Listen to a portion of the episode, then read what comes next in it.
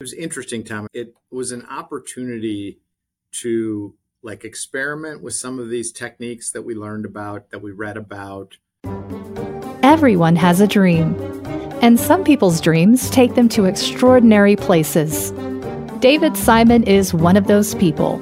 Tune in every quarter to learn how a 50 something lawyer from the U.S. navigates the ancient world of Oxford College in pursuit of an MBA.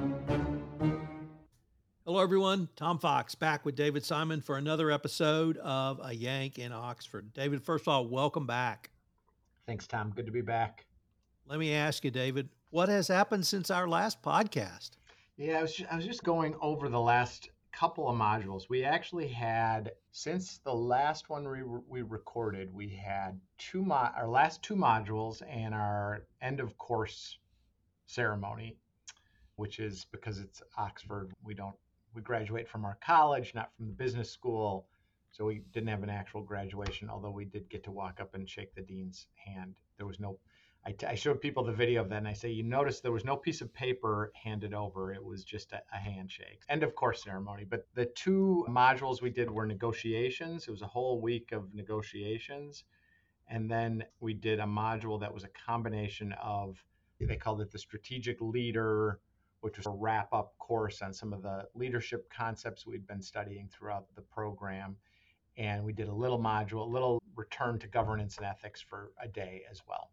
So those are the that, that was the substance we had since we last talked. So given all of your prior experience as a lawyer and negotiating, what did the practice component bring to you, David?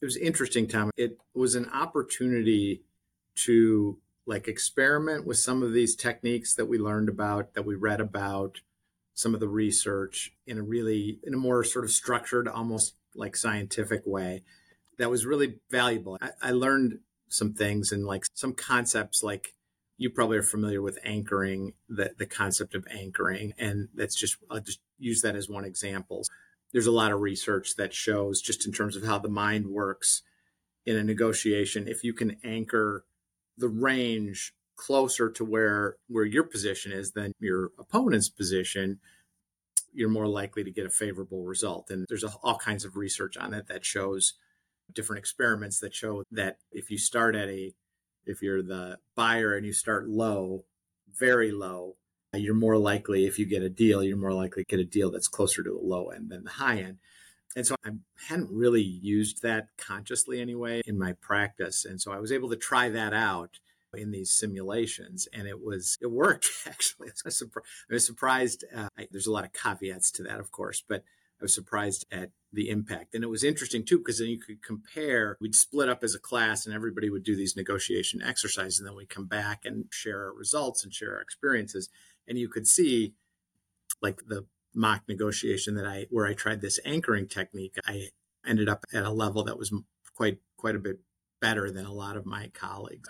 It was a really good exercise. It was really fun to be able to combine that theory with the practice. I, I, I really think this is actually an area where we don't do a very good job as law firms um, training our associates. I think it's one of these things that we take for granted. We spend a lot of time on advocacy and oral advocacy and writing and building arguments i'm not sure we do quite as well with with the negotiation piece. I'm actually going to try to take my my assessment that i did for this course and turn it into a, a lawyer an article for lawyers. And i might actually work on doing some training for our firm on this too. I think there's a lot we can do better than we currently do. I might even expand that insight to law firms do very poor jobs on training anything that's not fun.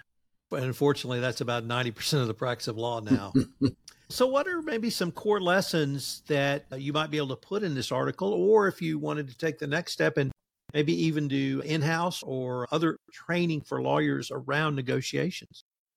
Yeah, so a couple of the, the, sort of the insights that I came away with. The first is to really the one of the things we learned. We did some kind of personality test assessment things, and we talked. We learned about the different styles of negotiation, and most people have different fundamental styles there's the sort of aggressive, the traditional lawyer, aggressive, confrontational. There's the avoiding conflict style. There's the compromise style. And then there's a value creation style. And it, it's interesting. I mean, people tend to cluster have strengths in certain certain styles and that affects how you approach this. But one of the things that I took away from that part of the course was I think negotiations really ought to be, uh, usually are, and certainly ought to be more of a team sport where you work together with a group. And I think it's really important negotiating high stakes disputes and issues to make sure you have the right complement of styles. Like it's a, a much more nuanced version of good cop, bad cop, but it's you want to put together a team of people with different approaches to negotiations, different strengths in negotiations to try to accomplish your overall goal. That was one thing that I thought was um, pretty important. Um, the other is just the importance of preparation. I think in, for lawyers, we have a tendency, we're really well prepared on the facts and the law, and in terms of our ability to really know what the dispute is, know what the in a litigation context, let's say, we're really we're deep into that. We tend to be less deep into what are our clients' interests here? What are their real, not just the position in the negotiation, but what, what are their interests? What are they trying to accomplish through this? What are their broader business goals and objectives? How does that all fit together?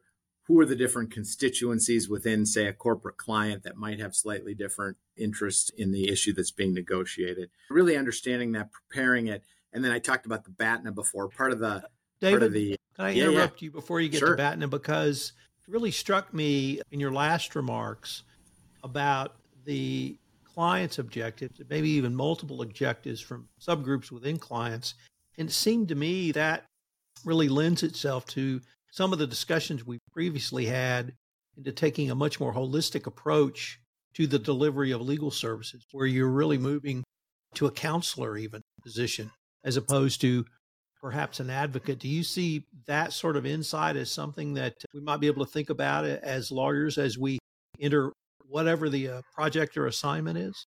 Yeah, 100%. I mean, I think that you put your finger on what I think is a theme for me of this whole program and the analysis. I think that's right. I think we I think one of the big problems that we need to overcome as lawyers is to broaden the way we think about our clients' problems and not get myopically focused in on the particular dispute, the particular lawsuit. It, it's always bigger than that. It always reflects a bigger business problem. So I think this is a great, an, another great example of that theme. So I interrupted you. You were about no, no, to no. talk to us about uh, BATNAs and objectives. Yeah. So BATNA is be- best alternative to a negotiated uh, agreement. I think whatever. That's the idea. Okay, so when you're preparing, you really need to work with your client to understand okay, what is plan B? If we don't get a deal here, what's our best alternative? Is it go to trial in a dispute? Is it kill the deal in a transaction? And understand the benefits and the costs of that alternative. That helps you set your position, your sort of drop dead walk away position. It helps you strategize as you prepare um, for how to get there. I think that's really an important insight. Um, I talked about anchoring. I thought that was a really interesting dynamic and something um, an important takeaway. One of the things about anchoring, though, I think it's I think it's important. The way our professor described it, which I really liked, was your opening offer, which anchors the thinking about the negotiation. It should be uh, low enough or high enough, depending on which side you are, that you feel a little bit uncomfortable even saying it. Right, like it take what you think the low end is and maybe go push it a little bit farther than that it obviously has to be defensible and you have to understand where the other side's position is where the, what their interests are. Obviously the risk of anchoring too low or too high is that the other side just walks away and they just don't take you seriously and it's it, it just it kills the process. So you got to figure out that balance but i think it's interesting and there's an important insight there for us as lawyers as we negotiate. Um, we spent a lot of our time getting past the sort of the binary fixed pie negotiation and working on the skills to create value, new value through the negotiation, right? So it's not just it's not just fighting over a fixed a fixed set. It's can we use the negotiation to create a relationship that that creates value for both sides that wasn't there before. Um, and that goes back to your holistic thinking for lawyers point, right? To be thinking beyond just you've sued me and I think you owe me X dollars and you don't think you owe me X dollars. How do we fight about that? To we're a supplier, you're a supplier of ours, we have a long term relationship. How can we use this negotiation to to maybe restructure the relationship, to change the terms of how we're dealing with each other.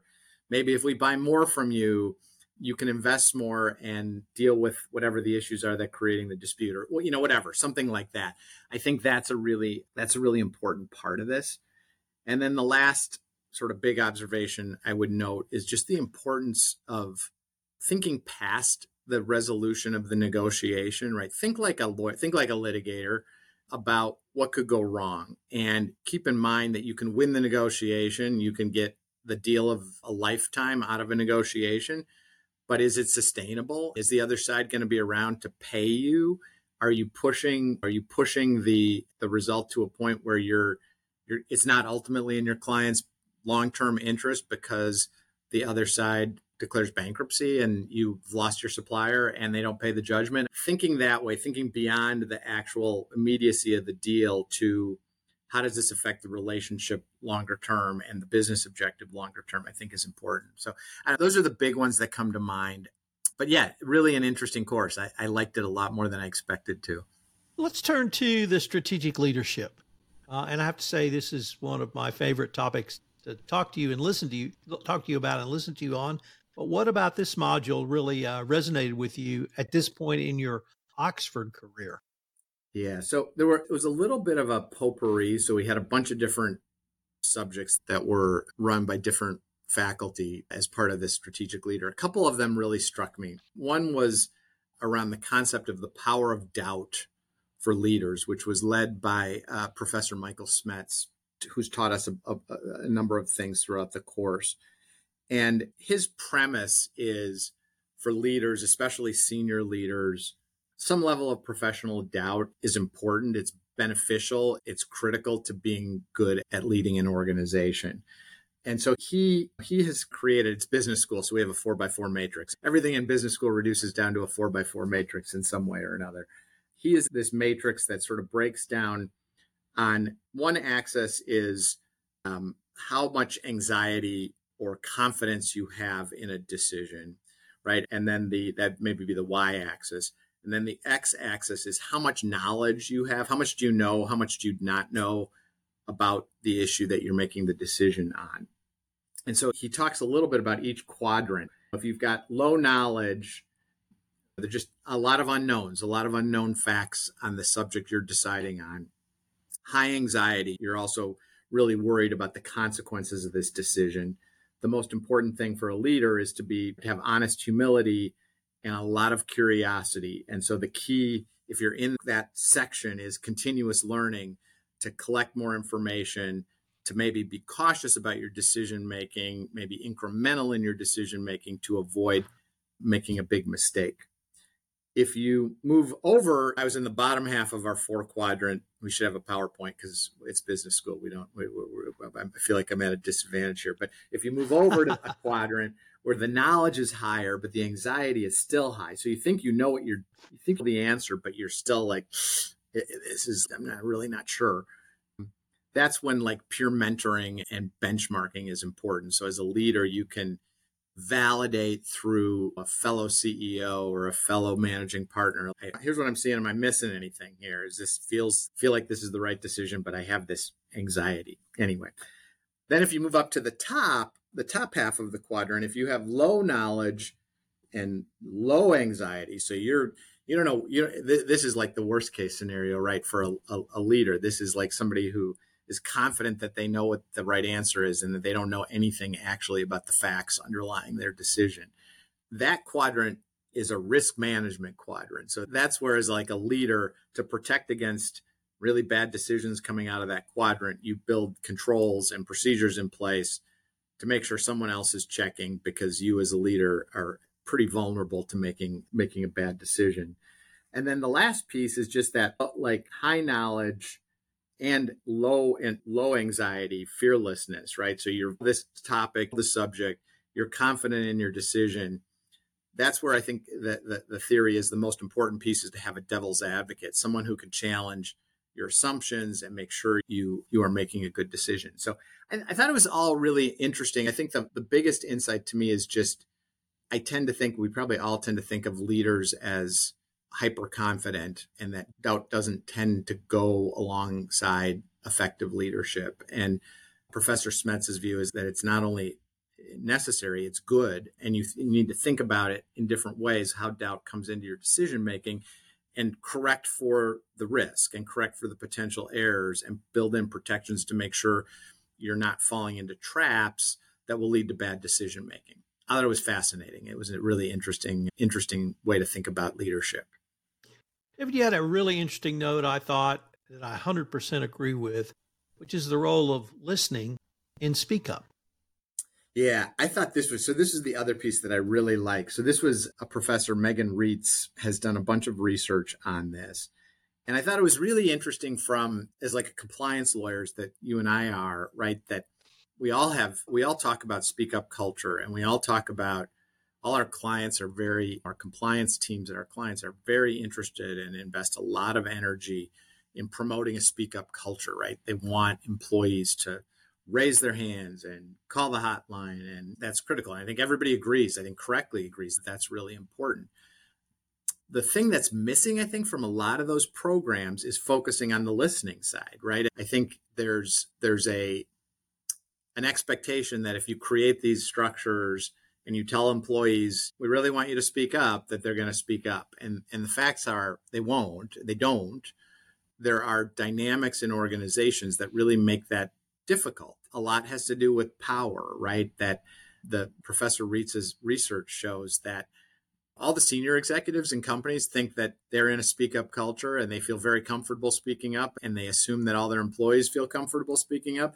But when you talk to the junior people, they're like, I wouldn't, I'm not speaking up. There's no way I would do that. I don't want to, I don't want to disrupt the organization. I don't want to, you know, disrupt my team being aware being aware of that dynamic i think is really important and i think our clients need to focus more attention on the leadership and training them on how to listen better how to how to convey in tangible ways to the organization that they're serious and that, if people do speak up that they're going to be listening up I think I'm just trying. To, I'm just trying to. I took a note on the on the concept. It's called advantage blindness, is what um, Megan refers to it as, which is leaders because of their position and the fact that people listen to them when they speak up, they just assume that permeates through the organization. And the research suggests it does not. I thought that was particularly interesting and something to focus on, particularly for cl- compliance people, is on how do you create that? How do you create that environment? How do you make sure people really are listening, conveying to the the constituencies in the organization that they really are listening, that they're heard, that there's a point to speaking up, right? The other thing beyond the power dynamic is just the idea that nobody's going to do anything about what I say anyway, so why bother, right? Even if I am in a position of power, if I feel like it's futile, I'm not going to I'm not going to bother creating an issue by speaking up. I thought there's some really interesting research there, some lessons there for law firms, but also for our clients about how can you do this better and create, I think, what is a, an undeniably positive thing where everybody in the organization is taking some ownership, feeling responsibility, and asking questions, raising issues, raising concerns. David, it strikes me that insight really is incredibly valuable for the compliance professional to train middle managers who are often the front line of a speak up culture in terms of employees walking in the in an office and saying, "Hey, I need to talk to you about something," and that with that, really that insight, maybe we could move listening up to at least as high as the technical skills you have to have to be a middle manager as well. Yep, I agree. I agree, and I would recommend um, Megan's book is it's Me- Megan Reitz, and I, I think that her co-authors John Higgins, um, and it's called Speak Up. And it's a pretty short book, easy read that has some really good insights into the research on this and also some tips for how to do this stuff better. David, one of the things I'm not sure we specifically touched on, but my sense is that the Oxford experience is looking at things either in a very different way or very different things than we typically look at as lawyers. I was wondering if I could use that as a long winded way to add leading into what about some government and ethics topics, insights, or other? Yeah, so so this was when I talked. We, I think we did a whole episode on the first governance and ethics module with Professor Alan Morrison, um, which was really great. I loved it. is right in my wheelhouse. So so he had a reprise where he came in for a day and talked about I mean, this kind of gets to our next episode, Tom, about wrapping it up and what comes next. But he spoke to us about okay, you've now completed this pretty substantial commitment that has taken up a huge part of your life for two years. What do the philosophers say about that? And what how should you think about how should you think about that hole that is going to be left by the EMBA program being complete? And it was like such a it's a classically Oxford. I don't think you'd get this at Wharton or Sloan School. A, a, a day long lecture about the existentialists and Sartre and Simone de Beauvoir and the, the philosophy of how when you leave when you when you stop doing something you, you have these holes in your life right? And that your whole existence is to find projects that fill these holes. And that's the meaning of life. At least that's how i understand it. I haven't done any of the source reading of sartre uh, I, I, I relied on alan for that but it was really interesting. It was a really great it was a really great way to start thinking about okay how does this what, what am i doing with this? I've just invested two years. I now have something something that comes out of that. What do i do with it? How do i how does that affect my life? How do i move forward? What holes are now left to fill and how am i going to how am i going to project myself into those holes to to continue to find meaning? So it was it was a it was sort of just a classic oxford experience i'd like to a- ask you to take us a little bit deeper into the end of course ceremony you've talked about some of the ceremonial aspects of your experience i, I have to believe this was the ultimate, but I'll leave that to you to tell us about. Yeah, it was really neat. So we had actually we started the day it was the last day. We started the day with a series of Oxford Union style debates where our class divided up into groups and we had I don't know four or five topics and, and assigned a topic, assigned a, a side, and we had to prepare prepare to do debate Oxford Union style and that was really fun. It was a lot of business oriented topics, but it was neat to see my classmates in that role and making really pretty compelling arguments, which was fun. And then we had our end of course ceremony. It was in the Sheldonian Theater in Oxford, which is the it's like the center piece for ceremony, I, I would say, at Oxford. All the graduations are there, all the big the big events are there, and it was actually cool. So the dean gave up some remarks and he talked about how that sort of resonated with me. He talked about how this was, I think, Christopher Wren's first that he designed. Wow. And he talked about, and it's gorgeous, it's a beautiful setting. But he talked about how architecture was a second career for Christopher Wren. I think he was a professor at Oxford. I can't remember what, I think history or something totally unrelated um, to architecture. And um, late, later pursued this different project of architecture and ultimately obviously became one of the maybe the greatest English architect in history. And it just that sort of landed with me as a sort of a later in life going to business school guy as an inspiration to see someone like that make a pivot and make tremendous contributions to the world in something maybe slightly different than than where he started. So it was really great. We had a reception then at the Divinity School, which is stunning and spectacular. Uh, a good chunk of my family w- was there, all but my youngest daughter, who had just started college, but everybody else was there, and a lot of my classmates had their families. So it was a great opportunity to see people together with their families, meet their parents, meet their spouses and their kids, and it was great. It was great. David, we're near the end of this episode, but I would be completely remiss if I didn't ask about the single unique experience every Oxford student has, which is rowing. Yeah. Tell last, us about your final row. It was a good one. It was weird to be the last one because it's now become a regular cadence for me. It was really nice and I really appreciated it. I don't know how much I think we got better over the 2 years, maybe not that much better. We we had a we had an incident in year 1 where we where we got the boat stuck in a tree that was overhanging part of the river. That didn't happen, and we managed we managed to get the boat up and down the river fairly well. But yeah, I've talked about this before, Tom. It's one of my it's one of my very favorite things about the experience, and it's beautiful. It's classic Oxford. It's a great way to to connect with your classmates in a little bit different way outside the classroom, out in the fresh air. working together on something that isn't that easy. And it's, it's it was great. I'm going to miss it. I, I don't know. I feel like, I don't know. I'm not good enough at this to actually take it up as a hobby, but I'm definitely going to miss the opportunity to row every six weeks now that I don't have now that I don't have class in Oxford anymore. David, we are at the end of our time, so I look forward to continuing this conversation. Thanks, Tom. Good to be with you. This is Tom Fox again. Thank you for listening to this episode of A Yank in Oxford. I hope you will join us for another episode as we continue David's journey to getting a MBA from the Oxford Executive Education Program. A Yank in Oxford is a special production of the Compliance Podcast Network.